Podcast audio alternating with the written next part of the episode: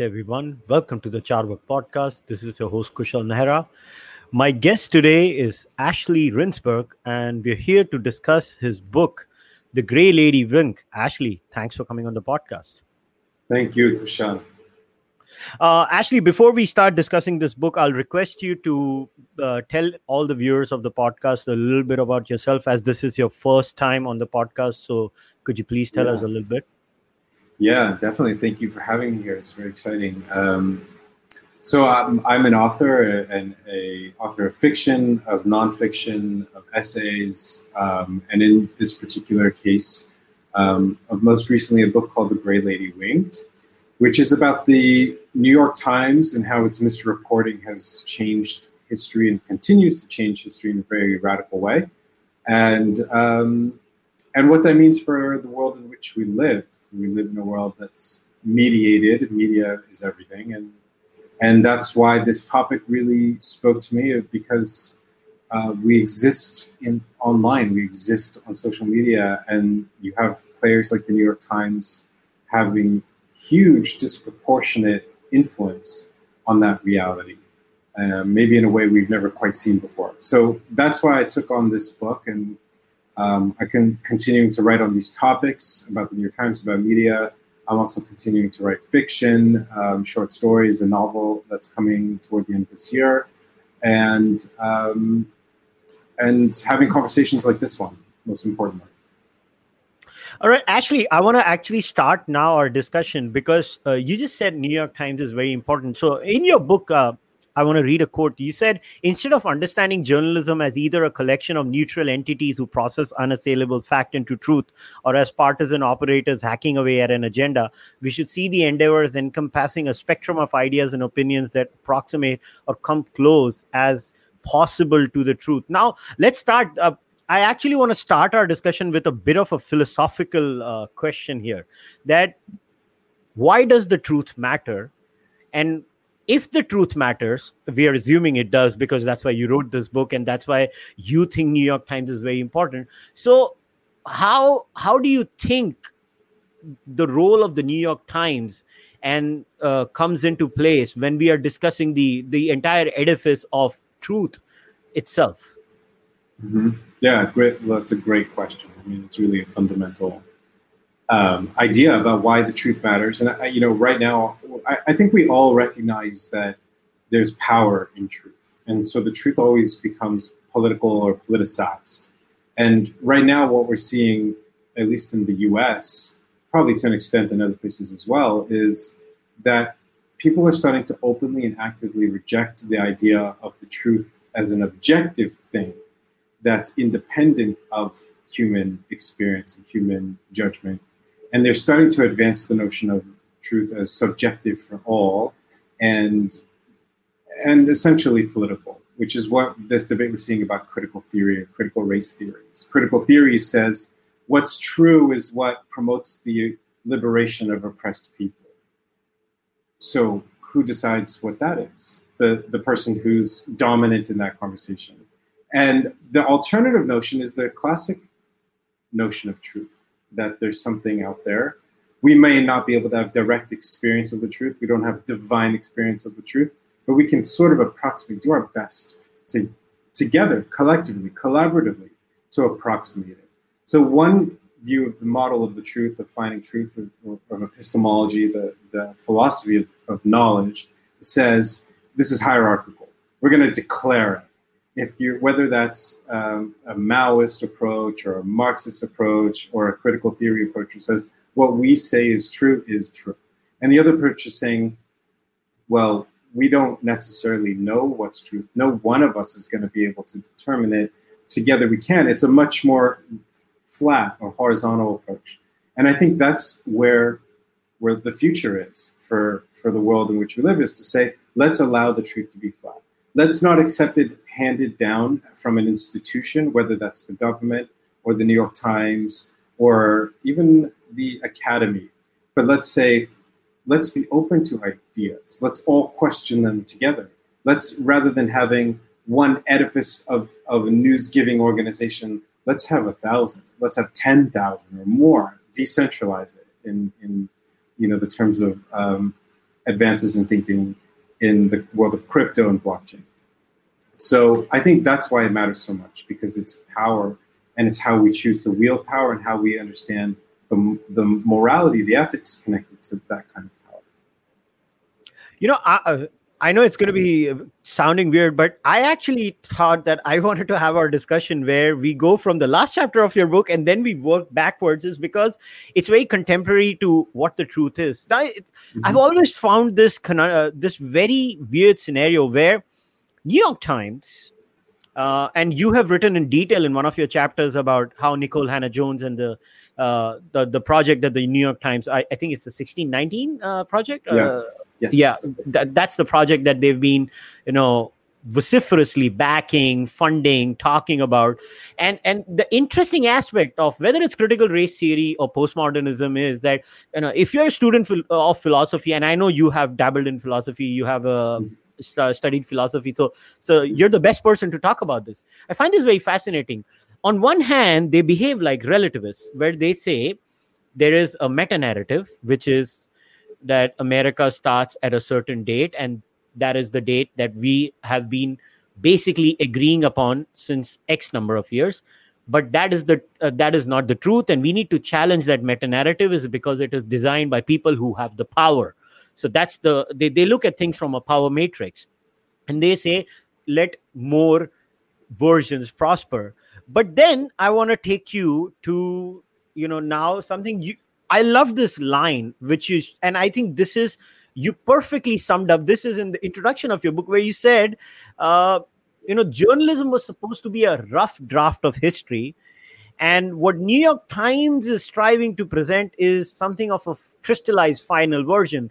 Don't you find it ironical that people who actually are relativists, actually they're not relativists. They just want their version to be the final version, right?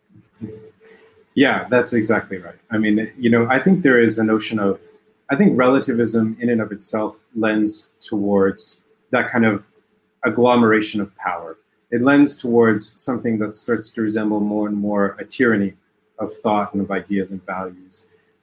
Pluralism is something that says that's a bit more of a step back, where you have a pluralism of belief or ideology. Um, and you can say together, okay, none of us has the monopoly here. We can we can each believe in our own thing on our own turf and territory. When it comes to common areas or your space, we'll allow that and kind of put it put a little bit of a fence around our beliefs, so we don't impose upon others. But that's I don't think that's what relativism is. I think relativism is the tyranny of, of I, the tyranny of me, the tyranny of the ego that says my truth, not the truth separate from me. And I think that that's the, the core folly of relativism because it's always attached to the me. And when you start putting the individual at, at that kind of elevated position above the rest of a society or a community or a nation or whatever, then you start to have those kinds of problems that we're seeing in the US, where it's about my truth, not the truth that someone might find, no matter whether he is white or black or brown or anything else, but just the truth that happens to be out there. And that's traditionally been the ideal of the US, which is to say, let's have a free open and flat society. That ideal has not always been met for sure. I mean, the failings are huge. But I think that's not to say let's throw out the ideal, the ideal of an open society, a flat society where we can we can value and respect one another's ideas because we believe there is such a thing as an objective truth, because we all acknowledge together that we're equally fallible, that we're equally unable to attain perfect truth. So we said and, and that's something that comes from the Jewish tradition, which says, you know, people say, well, could you take wisdom from a someone who doesn't necessarily practice religion, or maybe even someone that practices something that you might regard as forbidden? But the Jewish tradition has this saying, which is emet emet ze emet.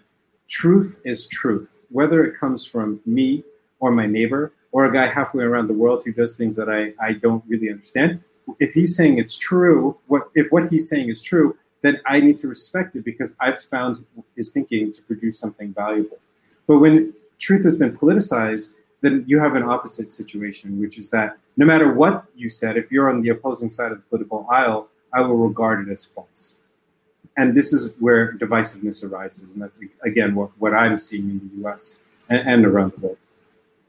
Yeah, but, but in, in such a scenario, where do you think New York Times fits into it? Because I find their role, like, so like journey of your book so if we start from the first chapter that is you know the early days of the war mm-hmm. right we start from the war and the role the new york times plays in the war even there i think uh, it's like uh, there are so many beautiful lines that you've used in the book where uh, like for example you say you know uh, the New York Times is not a manufacturer or crafter of truth, as it sometimes seems to suppose itself, but a receptacle of it.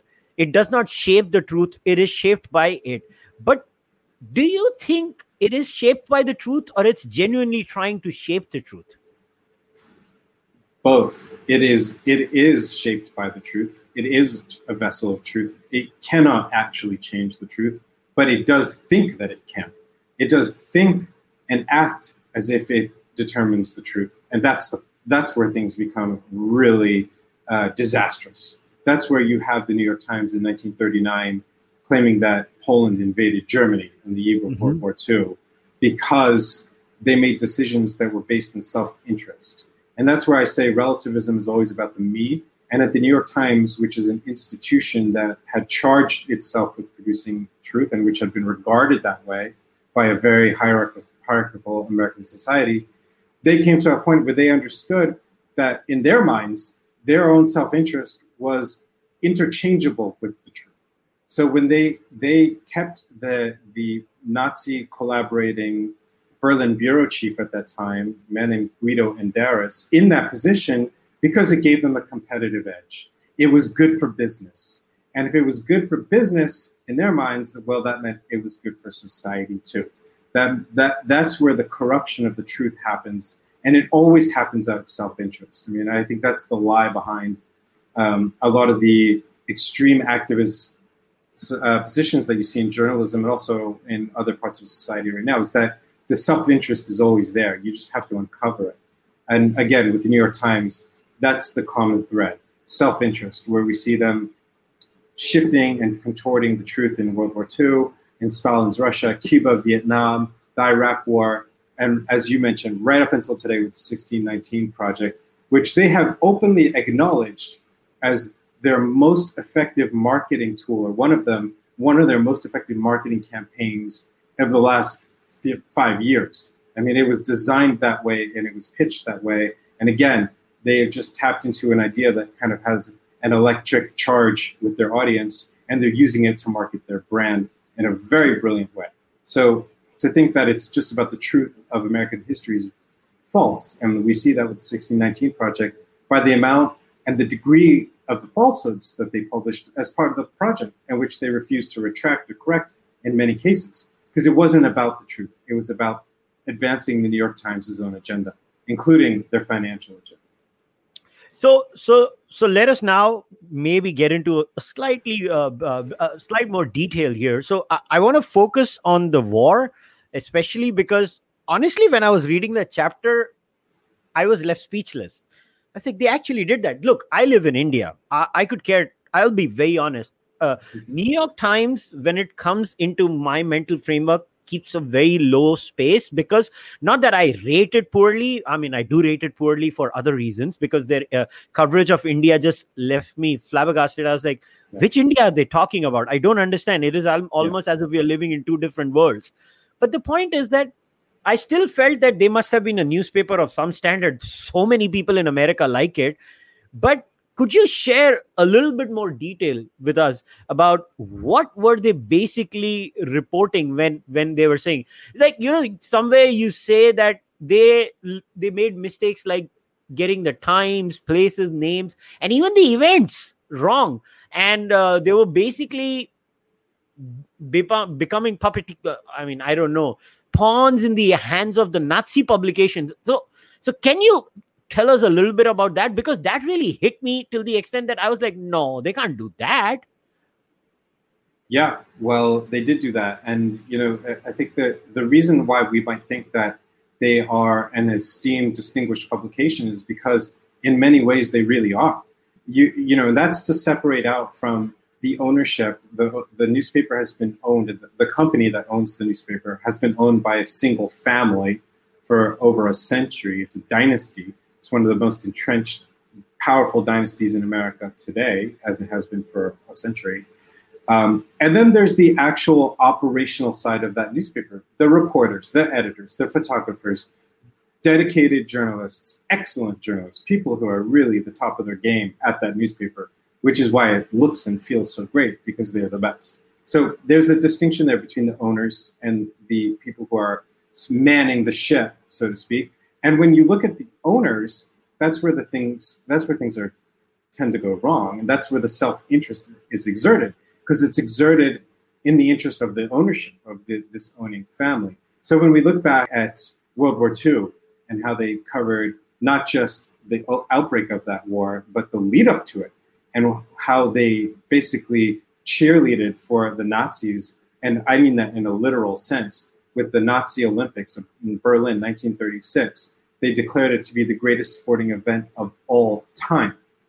It was known, it was an acknowledged propaganda blitz by the Nazis. That was that was taken as fact around the world and definitely in America. And other journalists, prominent journalists at the time, not from the New York Times, really lamented that the games were even allowed to proceed, let alone that, that they didn't that they were to celebrate them as an American uh, news organization.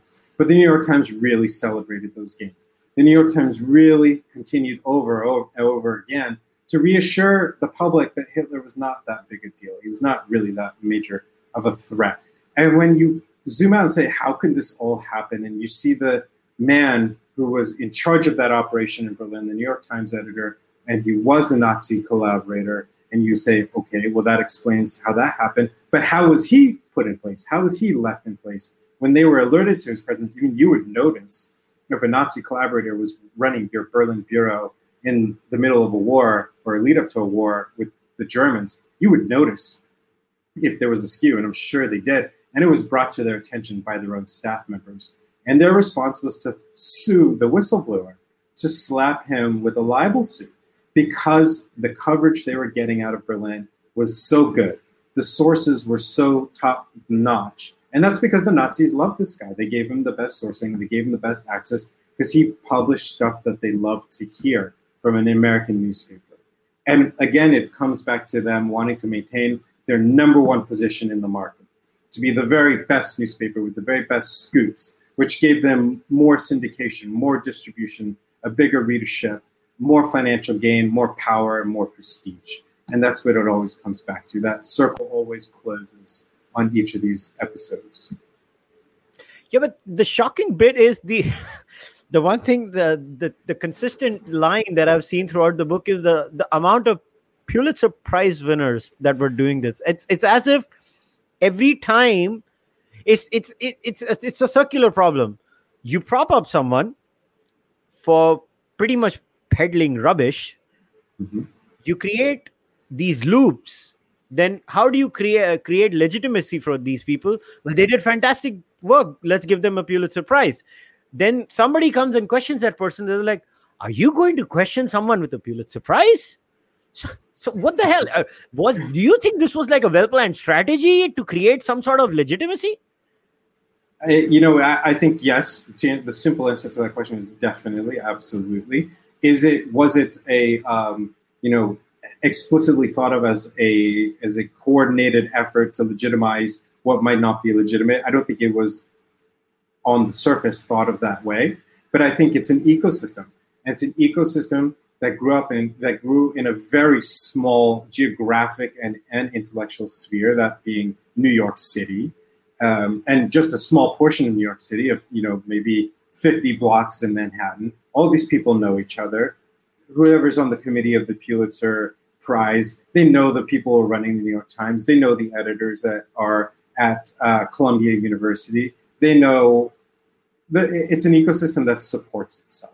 It protects itself. It's it's almost like a, a, colony of an organism Um, and that's how that works. And you're exactly right in how you how you've identified how that ecosystem functions. The Pulitzer Prize is the stamp of approval from the king. It's the, the king's seal. And once that stamp has been applied, now that thing, no matter how problematic, how flawed, how outright wrong it was, is already given that kind of gloss of credibility. And, and the, glo- the word gloss is interesting because it almost functions like a lacquer, like you would lacquer wood or put some kind of seal on a wood and makes it harder to scratch the wood. It makes it harder to damage that wood. And that, that's what happened, for example, the 1619 project, which is extremely flawed.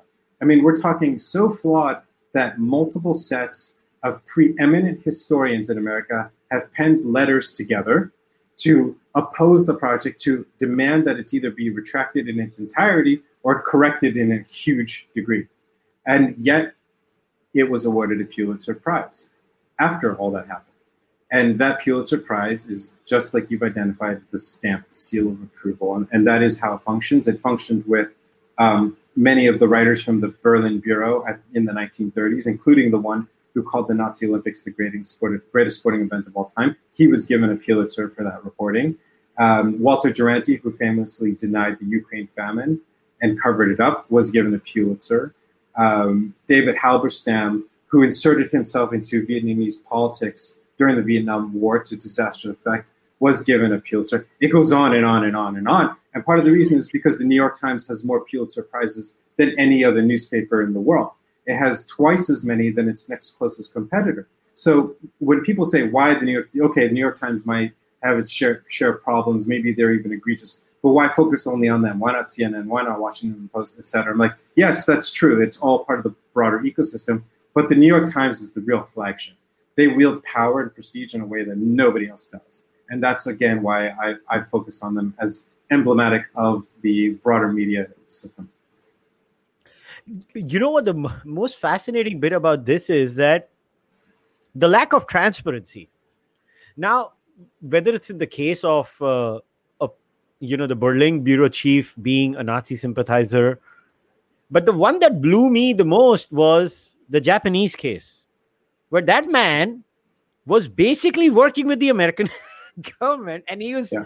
basically completely in cahoots with them. Yes. And he's on on the one side he is literally doing science and on the other side he's reporting the same thing. Now mm-hmm. I, I always thought journalism was always about oh i don't want to be very close to the politician because i don't want to be very friendly to a politician or the government in power is. Otherwise i cannot question them. Now obviously i've been a firm believer that uh, i don't know about uh, politics uh, beyond uh, I, i'm not saying i'm a novice to american politics i do understand it but i've noticed this trend. Left wing politics always claims to be neutral. I, I have seen this trend in left wing politics across the world. They have this obsession with neutrality. Now i'll be very clear. I'm not a neutral person I, I believe human beings cannot be neutral. I believe human beings can be indifferent at times. Like I, I could be indifferent to certain things in my life because I don't have a very good opinion about that subject. If you ask me, I'll give an opinion, but I would say it is an ill-informed opinion. But I, I don't know how people can be neutral. So what and the whole premise for neutrality stems from the fact is because we want to be the monopoly holders of the truth while we might say the truth is relative, we actually don't believe the truth is relative. We actually want to make the truth our truth. In such a scenario, you have a case where the person, like, what shocked me was that you're going in that plane that's going to bomb the living daylights out of someone, and you have someone sitting inside there. How the hell can they get away with something as atrocious as that? That they should be their, their publication should be stopped for that very thing, if you ask me. Yeah, that that was um, particularly egregious, especially because it you know there were more effects afterwards, and and that situation is that um, the Times' science writer, a man named William Laurence, in the um, the 1930s, was a brilliant, brilliant man. He was an immigrant to the U.S. Um, I think from Hungary.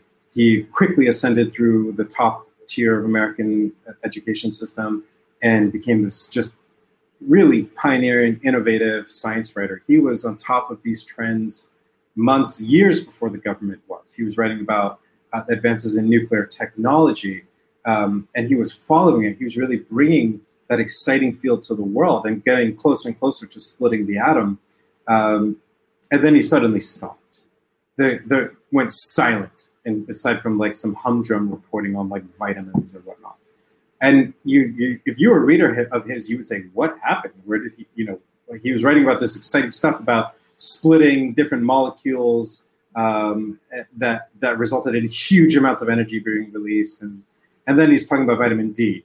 And what it turned out was that, as you were mentioning, he was in cahoots, to use your words. He was collaborating, colluding um, via the New York Times. It wasn't something he would be able to organize with the US government. And the trade off was he would get the one and only non military seat on the bombers, on the, on the, the bombing run, run that was going to drop the second bomb, atomic bomb on Japan. And in exchange for this unprecedented access, they, they would cooperate with the government on propaganda. And part of that propaganda was to deny that the atomic bomb produced radiation poisoning. It was to deny that there was such a thing as radiation poisoning, that the only damage was caused by the blast itself. And the government knew that was false. This brilliant science writer named William Laurence definitely would have known it was false. And other reporters on the ground who were reporting what was happening after the bomb saw with their own eyes that it was false. But he denied, the New York Times as well denied there was such a thing as, uh, as radiation poisoning. People died afterwards. People died when the US continued to test nuclear weapons on population centers, not big ones like the Marshall Islands, but there were people there and who had homes there, who had livestock there, who had children there. And that's exactly a direct result of what happened. And you know, how how do they get away with it? Is their power is that great that the the credence that we lend them, the credibility that we all give them through our collective belief, through the creation of a social construct that is the myth of the New York Times, keeps them propped up. And the leverage that they have in the real world, in the market. For example, with the bestseller list. The New York Times bestseller list is the world's greatest book marketing tool. And if the New York Times today doesn't like you, they won't put you on the list. They acknowledge it to be an editorial property. It's not something that is strictly run by the numbers. It's an editorial decision that's made who's on the list based on a number of factors, including sales. And nobody wants to take that risk of saying, wait a second, we're going to hold you to account because they're too powerful. The risk is too great. Yeah, isn't it fascinating? It's actually working like uh, I don't know how to say a dictatorship, a communist dictatorship. Yeah, yeah. It's it's it's a top-down intellectual power structure, which definitely in that regard represents that kind of regime. To say, if today I tell you it's Tuesday, and tomorrow I tell you it's Thursday, then t- today is Tuesday, tomorrow's Thursday. And that's exactly what happened with the 1619 Project when they said, they claimed the 1619 Project that the American Revolutionary War was fought to preserve slavery. And the, the historians that they themselves con, um, that they themselves sought out for fact checking on this topic said, actually, no, that's not true. They said it anyway because what mattered was what they asserted, and that's the relativism come to bear, where we see it again. Said it's true for us. It's true because we we in our value system believe it to be true. Therefore, it's true. And, you know, that's the relativism at work. Yeah, and what I find fascinating in this entire process is that the New York Times is it's almost like the Indian bureaucrat that governments come and go the indian bureaucrat is just sitting there and always saying that look you will come and go in 5 years i'm here forever. To me the new york times actually thinks and functions like that that it's actually not you who wields the power. It's i who wields the power and i can draw grand narratives for you. But do you think new york times has delusions of grandeur um, yes and no because on the one hand, yes, they they they are they they do believe their role to be more important than it is. Because the reality is that no one is bigger than the truth, no matter how big you are. And that's something that autocratic regimes show us all the time. They think that they can impose the truth on a people but they in the end they cannot, and and it always fails that that project. But in another sense, they don't have delusions of grandeur because they are that powerful. You know, they, they're the every single U.S. president, I think, since Harry Truman, with the exception only of Donald Trump, upon taking office, sends them a signed. Uh, it's either a letter or a photograph. I have to go go back and look. But every single American president sends that letter to the publisher of the New York Times. There is no other newspaper that that happens with. That doesn't happen with no other news organization. Probably no other company out there. Maybe maybe a very few you know gigantic multinational companies that are involved with national security.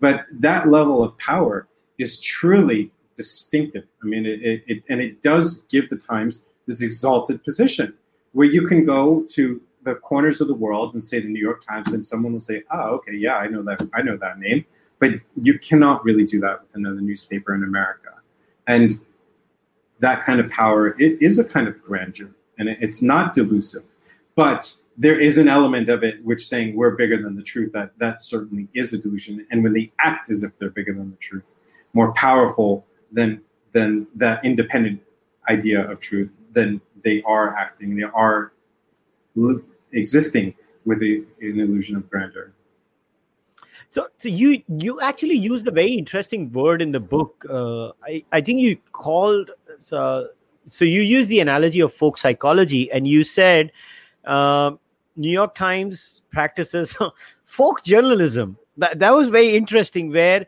uh, where so so what you say is they don't rely on data or investigation to arrive at conclusions or to make a connection between things, but it is more driven by personal intuition. But but but. I mean, obviously, you made it as a passing reference, but I actually want to talk about that. I want to talk mm-hmm. about folk journalism because it's a brilliant term. It's as if, you know, uh, I'll say what I want to say. I'll first decide what I want to say, and mm-hmm. then I'll look for facts, and then I'll start, you know, kind of fitting them and narrating them.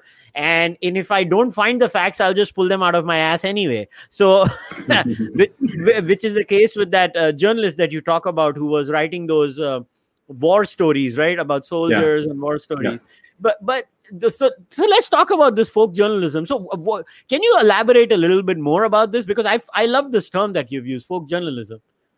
Yeah, yeah, thank you. Um, and that that kind of just struck me when I was th- this was in dealing with um, the New York Times' coverage of soldiers, U.S. soldiers returning from Iraq and Afghanistan, and the Times was trying to sort of paint this picture of these these men and women who were mostly the men really who were becoming homicidal homicidal maniacs. They're going out and committing all these crimes uh, violent crimes against people.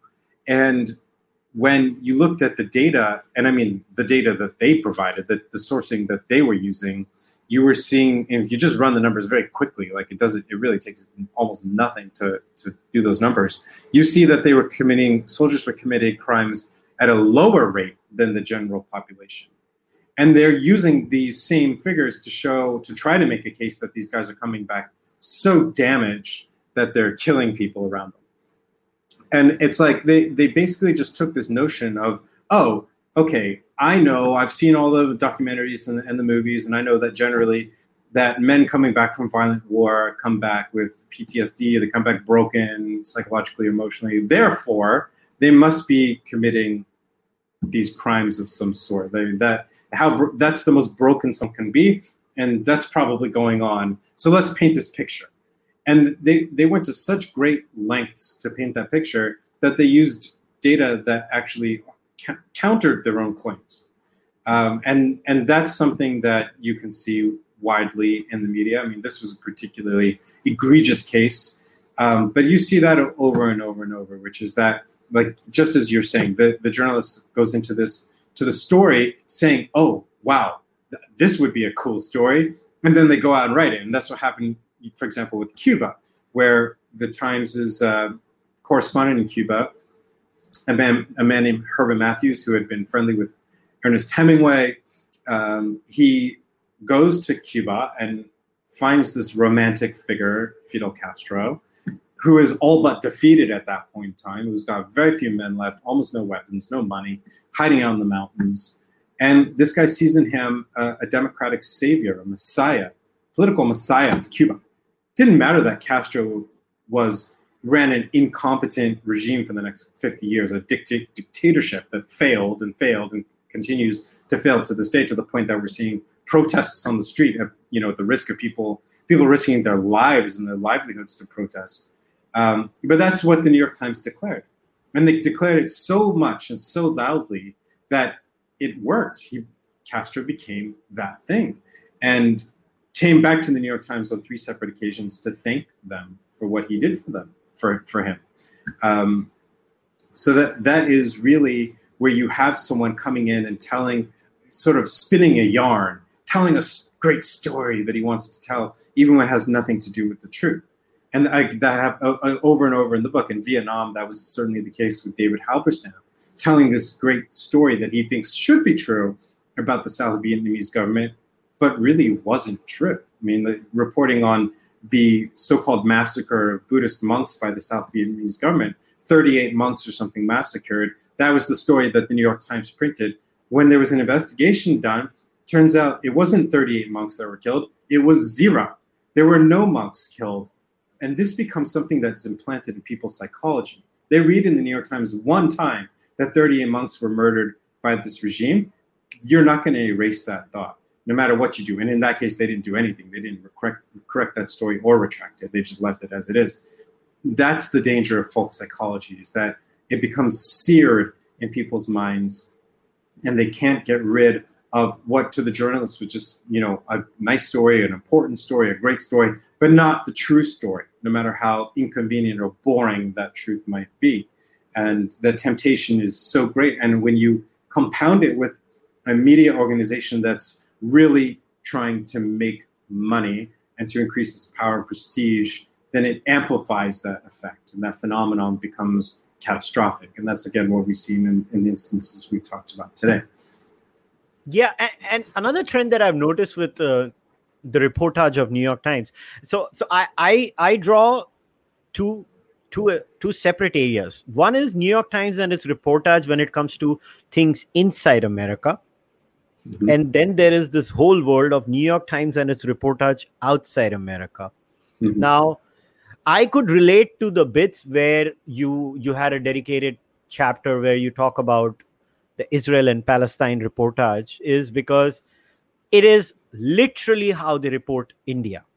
Mm-hmm. It, it, it's almost as if, and I, I don't know which which way I can present this, but this is how I feel reportage about India happens, and th- I'm just giving you an uh, a drawing a picture. So there must mm-hmm. be few people in the New York Times office. So all right, man. So how are we gonna report India? It's like, I don't know. You tell me, okay, who are the bad guys? Who are we supposed to hate? That is the place where they start from. Who are the bad guys and who are we supposed to hate? And then somebody within the left will tell them, okay, this guy Modi is the bad guy. Uh, use the word Hindutva and then uh, start using fascist, etc., etc., etc. And we just don't do anything else and we keep repeating this ad nauseum. And eventually it is almost like uh, that that guy of Hitler's. What was his name? Goebbels? What was his name? I forgot his name.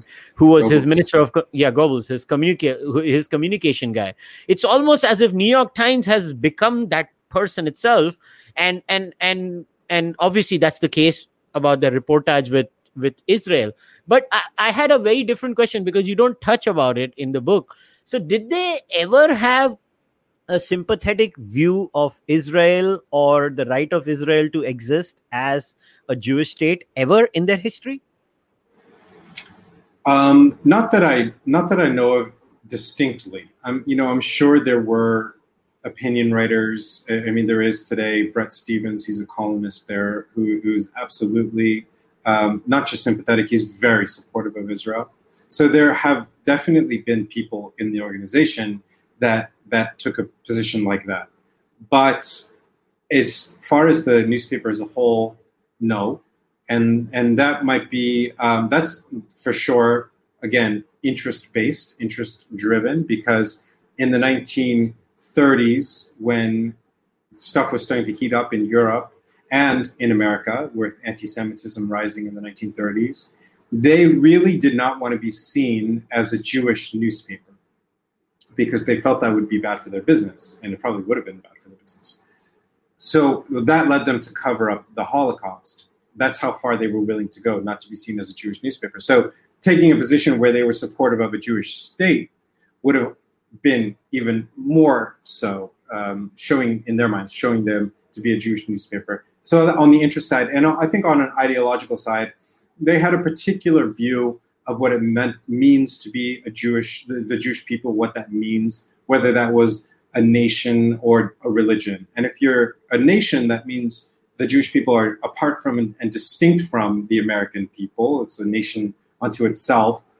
If you're a religion, on the other hand, then you just happen to go to a different church, you call it a synagogue, on Sundays or Saturdays in your case, but you're just you're an, you're part of the American people, and they they were sort of subscribing to this um, religious intellectual ideology that said, no, you you're not a dis, you're not a distinct people. You're religious. You're a, a, just a, a faith, a, way of worshiping, and that led them to oppose the creation of the state of Israel because the state of Israel is rooted in the idea that the Jews are a people, a nation, not just people that happen to go to a place called a synagogue on a Saturday instead of a church on Sunday. So, for ideological reasons, but also really for those interest driven reasons that, that desire to stay on top. And that was the same period, if we remember, when they were trying to, when they were keeping a Nazi collaborator, collaborator in place as their Berlin bureau chief because they wanted to get those scoops. They wanted to stay number one. So that affected that desire to stay number one affected everything and definitely would have affected the way they looked at and covered Israel. And it still does to this day. I mean, the the woke movement that is really part of their target audience of younger left wing readers is not particularly Zionistic, I would say, to say the least. And New York Times covers the story accordingly. The coverage is getting as bad as it's been traditionally historically it's it's getting much worse they're becoming much less um, concerned about finding the story than about creating those kinds of narratives that are part and parcel of folk folk journalism so you know that that's definitely something that's happening you, but you also touch upon a particular understanding of what it is to be a Jew in this mm-hmm. book in in yeah. the early in the first half of the book uh, from one of the owners right uh, right from the top in, in yes. the new york times I, I honestly i don't know i come from a hindu background so my my upbringing is very non-abrahamic so uh, our uh, i don't know how to put it but my brains function very differently. Our brains think about uh, you know spirituality religiosity and all these things in a very different way. I I could not understand why was he so it's almost as if the person was very apologetic about everything. And, mm-hmm. and, and, and, there was an extra effort to hide that jewish bit. And and in the extra effort i will even try to kind of soften the blow over the jews because of the holocaust what, mm-hmm. what is this mindset why would a person go out of the way to do that just for the jews um, because that's a, it's a very Jewish mindset. Because the, the Jews, um, especially at, at, that point in time, before Israel had been established as a as a political state, had been a di- diasporic people for thousands of years. For thousands of years, Jews lived in in nations and countries that were not their own. They were they were a guest in a host's land for, and again, we're talking from millennia. And that has some an, a, an effect, a lasting effect, a, a defining effect on the psyche, on the collective psyche, and that psyche is saying, "Listen, we we know that persecution is just around the corner, so keep your head down, blend in, don't stand out." Get along, go along to get along, and, and that was very much a Jewish mindset, and that, that's really what, in part, helped the Jews to survive. Part of that is that within that framework, they were intensely um, identifying ethnically and religiously and nationalistically, uh, but never outside of the, the ghetto walls, never outside of the synagogue and the home. They tried to keep a low profile, and and especially the German Jews, which is what the family who owned the time that the New York Times is what they were at that period in the 1930s. They came from a stock of German Jews, like I myself did, um, and German Jews were were had really fought hard to assimilate into German culture, and we're even talking well into the 19th century. They were fighting for basic rights, and we're talking about the rights to practice certain professions, to not pay taxes that were imposed upon them as Jews, to trade in all uh, various areas of trade, to become doctors, etc. So their lives and their livelihoods depended on that ability to fit in, to assimilate, and to prove to the German people that they were just as good Germans as any other German was. And they took that mindset and they transplanted it into America, where you didn't necessarily have to think that way. You you could, and they did, but you could think other ways. I mean, the American, the early Dutch colonial authorities gave the Jews unprecedented freedom, and then so did the British, and then so did the founding fathers when they created the Constitution. The Jews could be something different but by that point, the Jews that were coming there, and to a large extent, the uh, Western Ashkenazi Jews from Germany and from Poland and other places, were, did have a either an assimilationist mindset, which is what the New York Times owning family had, or a keep your head down, keep quiet, uh, keep apart mindset, which is what some of the Eastern European Jews came with. Yeah, so the way you narrate it is actually reminds me of that book I had read a long time ago. It was, I think it was Karen Brodkin, who had written that book, How the Jews Became White, and what does it say about race in. America? Uh, and there's another book of the How the Irish Became White. I was like, uh, Irish people are pretty white. Uh, that was my first question in in my head. I was like, yeah. okay, even they were not considered white. So that, that's a very interesting bit about. American history. But yeah, but that that is for some other day. Now, yeah. th- is this again? Th- this is not a question uh, per se about the book, but I don't know. I feel like I have to ask this. I have sure. noticed a trend again with Indians in America. So Indians in America have this unique situation where whatever happens in India, average American culture expects Indians to answer.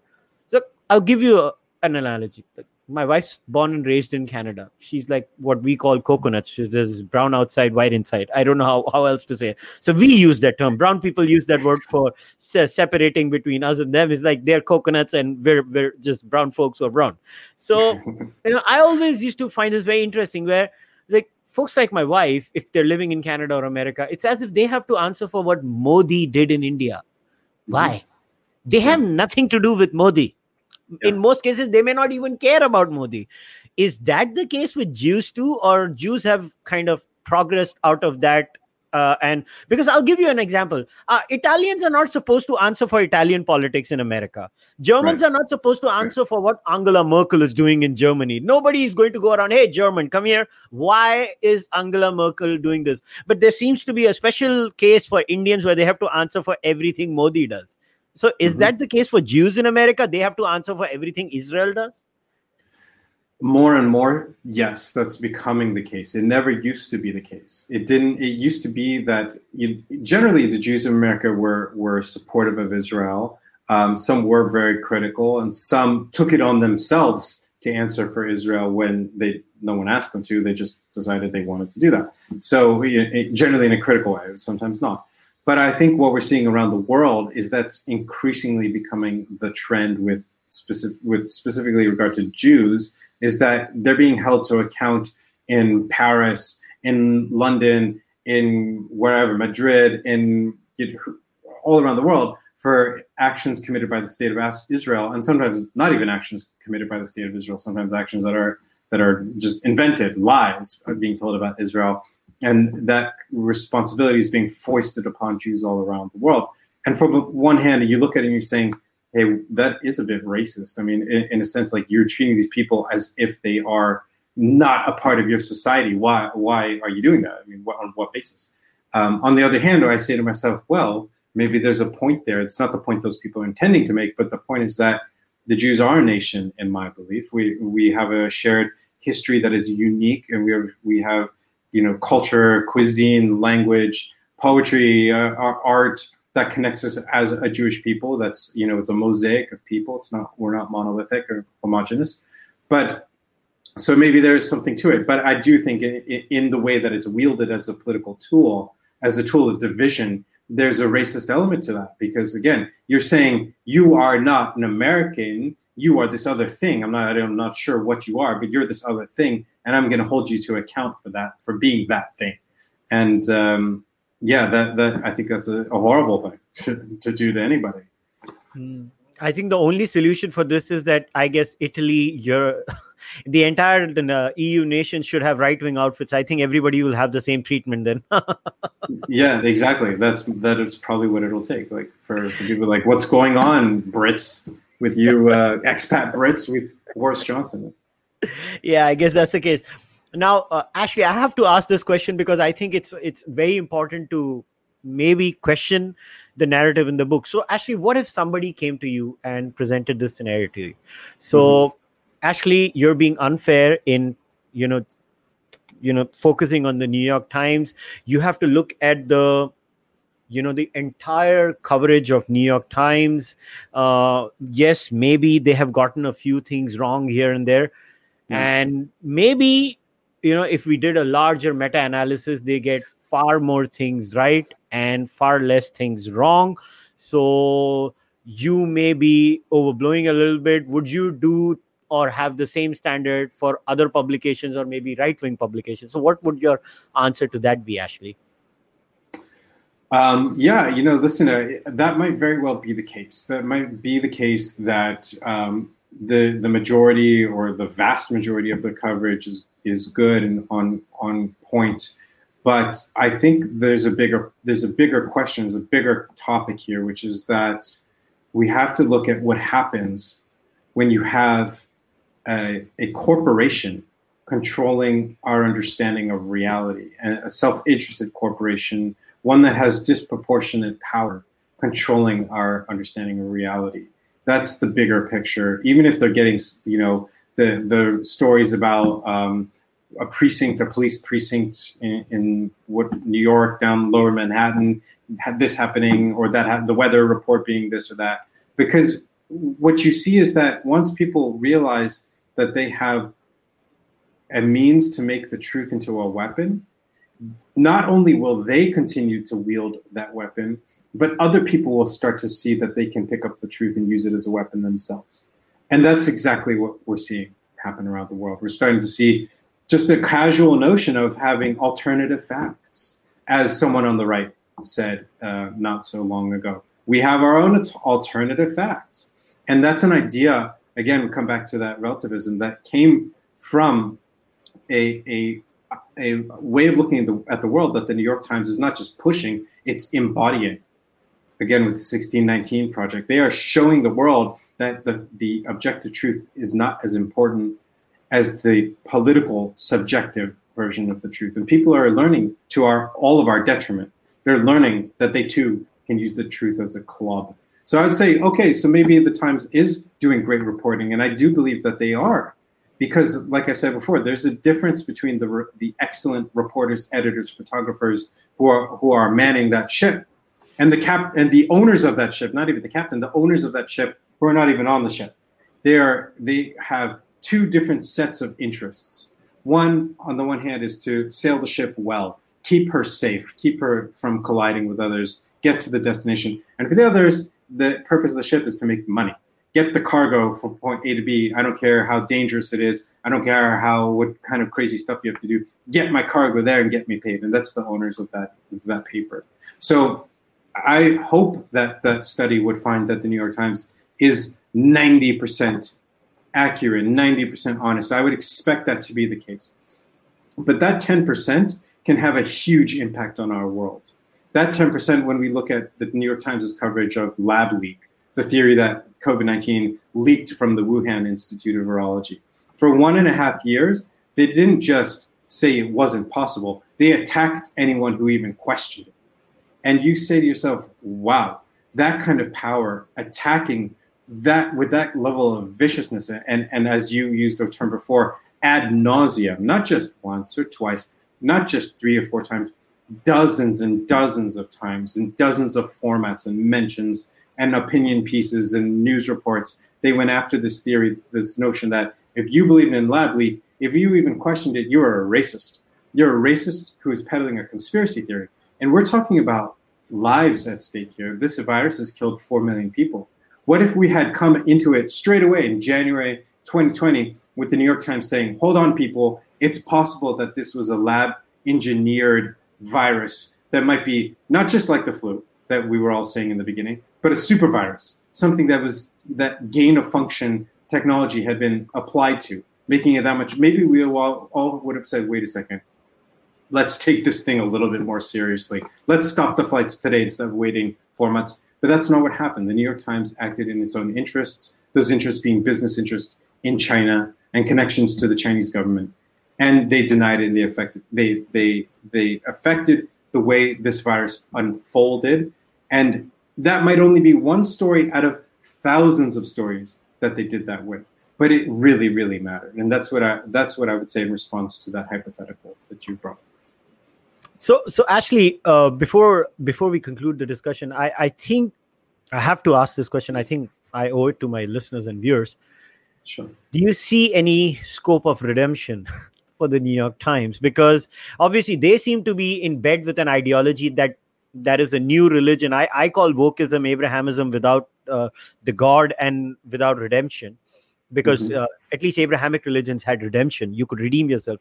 Wokeism, mm-hmm. there is no scope of re- redeeming yourself. If you're mm-hmm. damned, you are in hell forever. And you, not only you, anybody that touches you is yeah. going along with you. yeah. Now, let's take the example of uh, I don't know how to pronounce her name. Is it Bari Weiss or Bari Weiss? I'm not mm-hmm. sure about that. But yeah.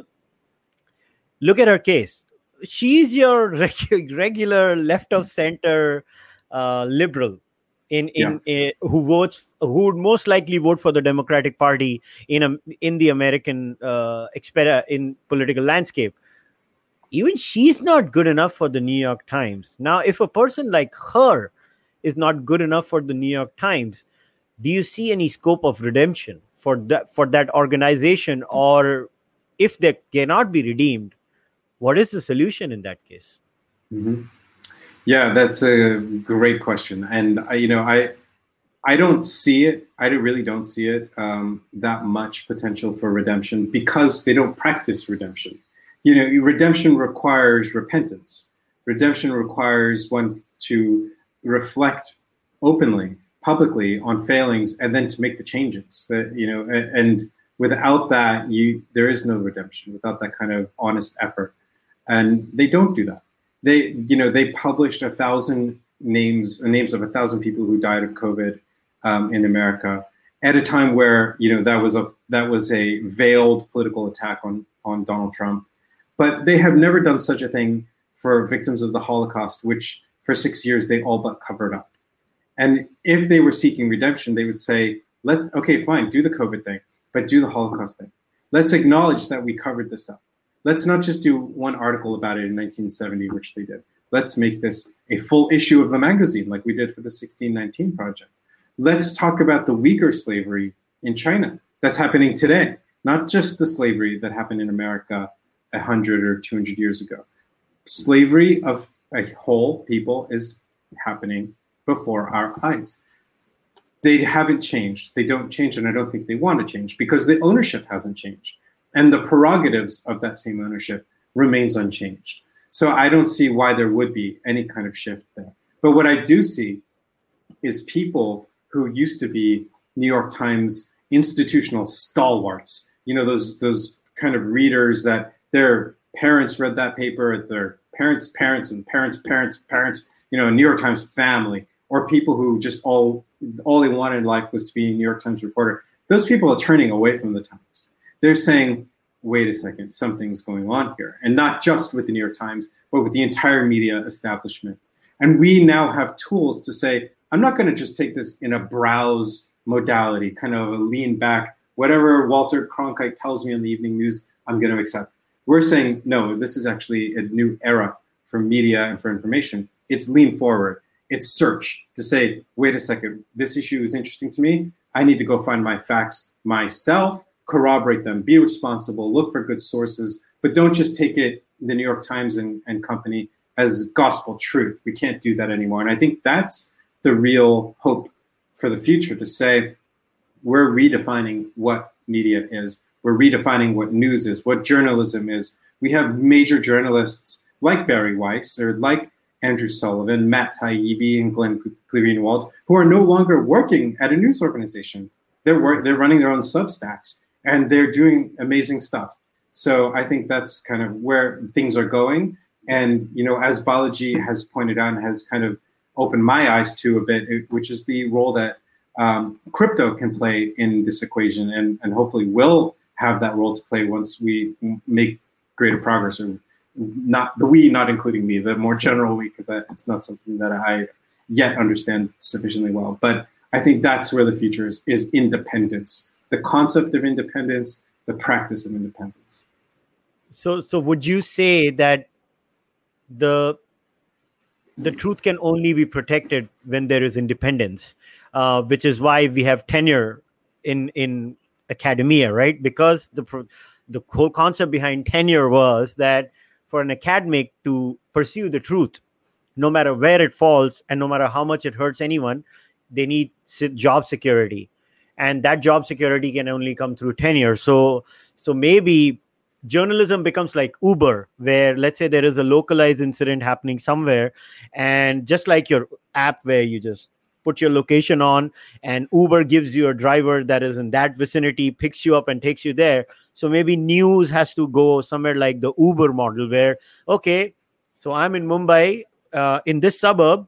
Now there's this local guy who follows the local news in this suburb so if i want to know the truth about it i ping that guy and that guy goes and picks it up does the report and then that guy pay gets paid independently and that's how we save the truth and that is the tenure for journalism then?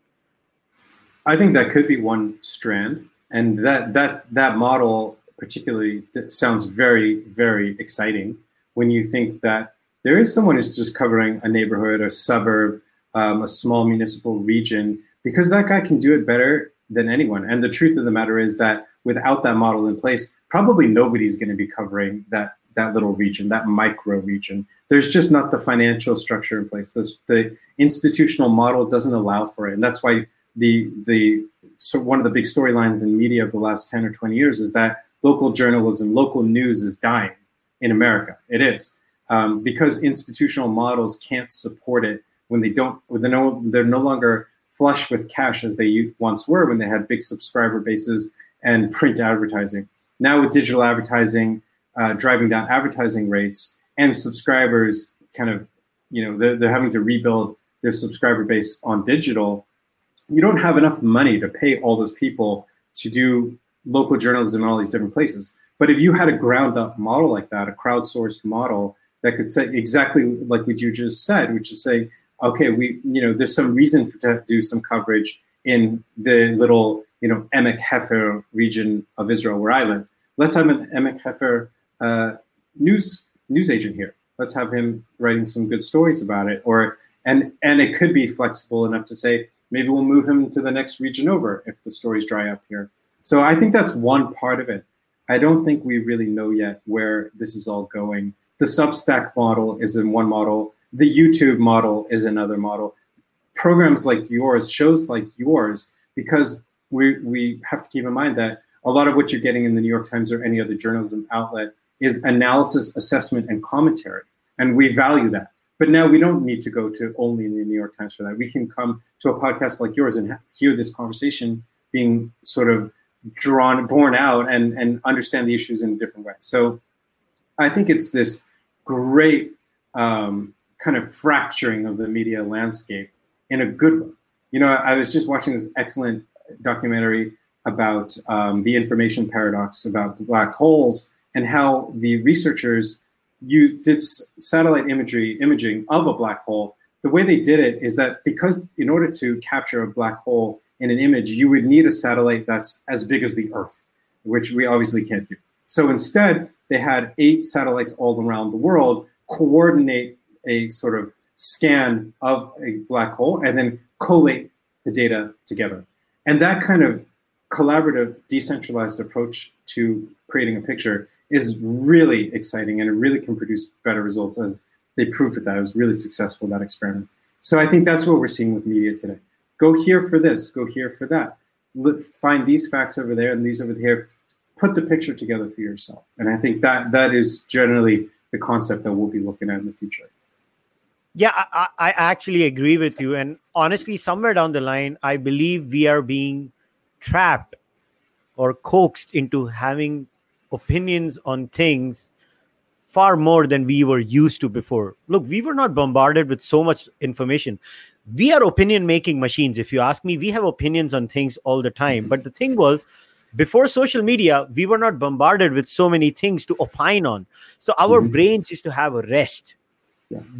Our brains, uh, for us, in my opinion, as a species, we need to get used to this new reality where we need to learn the art of not caring sometimes mm-hmm. you just don't have to care and yeah. i think maybe this is the, the the experiment that is running and i don't know how it's going to end but i think you make very valid points and we need to adjust to this new reality i totally agree with you yeah yeah no that's a great that's a great way to put it the art of not caring because you know exactly what you're saying. 20 30 years ago really before cable news before the 24 hour news channel was introduced to the world you only had you know the nightly news and the newspaper. So you had the newspaper in the morning it was printed once or maybe twice a day and then you had a, a slot for the nightly news of half an hour hour or whatever it might be. That's it. That's a very small band to deliver information with. And then when you had cable news and 24-7 news become a reality that band became a lot wider and then when you had digital news which meant every website in the world could contain unlimited amounts of information virtually, that ban no longer existed. If there is no more limitations on information and and what we're presented as information, which most of the time is not information, it's just a solicitation of our attention. And nothing does that better, exactly as you point out, than wanting us to opine, wanting us to feel as if we can exert our power, our effect on whatever it might be, even though it has nothing to do with us. And what's going on downstairs outside is much more important and much more neglected by us. You know, a neighbor who might be in need of our help or a local issue that might be something we could actually influence, whether it has to do with a school or a park around us. Those are the kinds of changes that we actually can make, but we neglect them because social media has gotten very good at monopolizing our attention and monetizing it. And the news is, you know, the news industry and the media industry loves to blame tech they love to say it's Google, Facebook, and Apple that's doing this. But the hard reality is that they are the ones who perfected this over the course of at least the last century of mm-hmm. grabbing your attention, grabbing, you know, the, the metric that we talk that advertisers talk about is eyeballs. They want your eyeballs. You know, as grotesque as it sounds, that became a normalized ner- term, a notion that advertisers and media is, is grabbing at your eyeballs. And there's no better way to do that than a story of blood and guts and gore and enmity and war and poverty. And that's the kind of news that we've gotten for the last who knows how long, maybe forever. But certainly that's what we're getting today. Division. Division really sells in the news, in the news industry. Oh, I agree with you. I think uh, the only reason these big media conglomerates are pissed off at big tech is they don't like competition. Nothing else. they yeah. just hate it. Yeah. They, they, they don't exactly. like competition. Uh, so Ashley, before I let you go, could you tell us a little bit about any future project that, that you're going to be working on?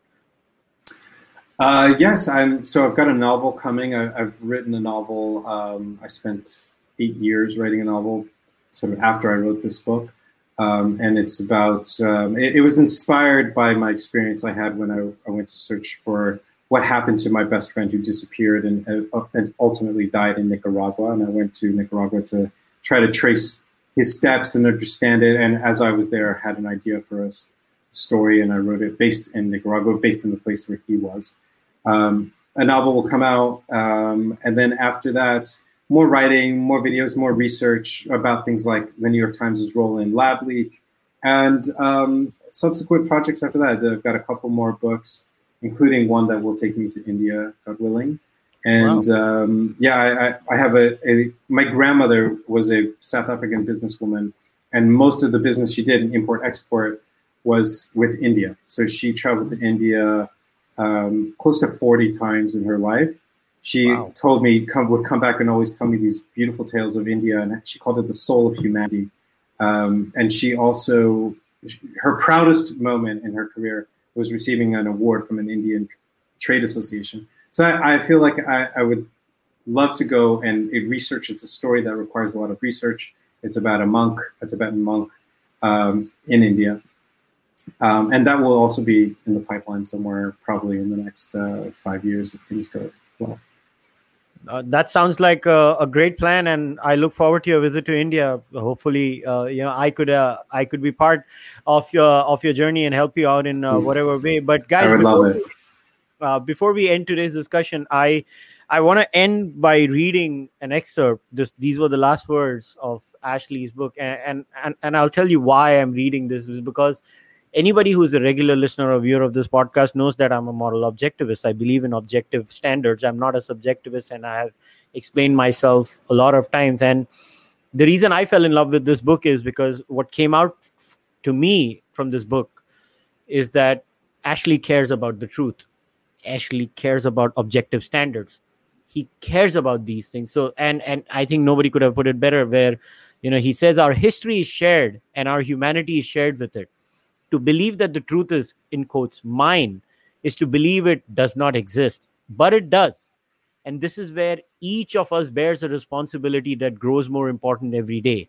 Just as we have a responsibility to safeguard our environment our neighborhoods and our communities we have a responsibility to safeguard truth and history so they will be shared resources for generations to come and not the purview of a small subset of special interests looking to make far too much of the present. I uh, I think this was the best way to put put uh, put across how, why we should care for the truth. So Ashley, once again, thanks a lot for writing this book and coming on the podcast. It was an absolute pleasure. I've read your book twice. I I, I absolutely loved it, and looking forward to many more discussions with you in the future.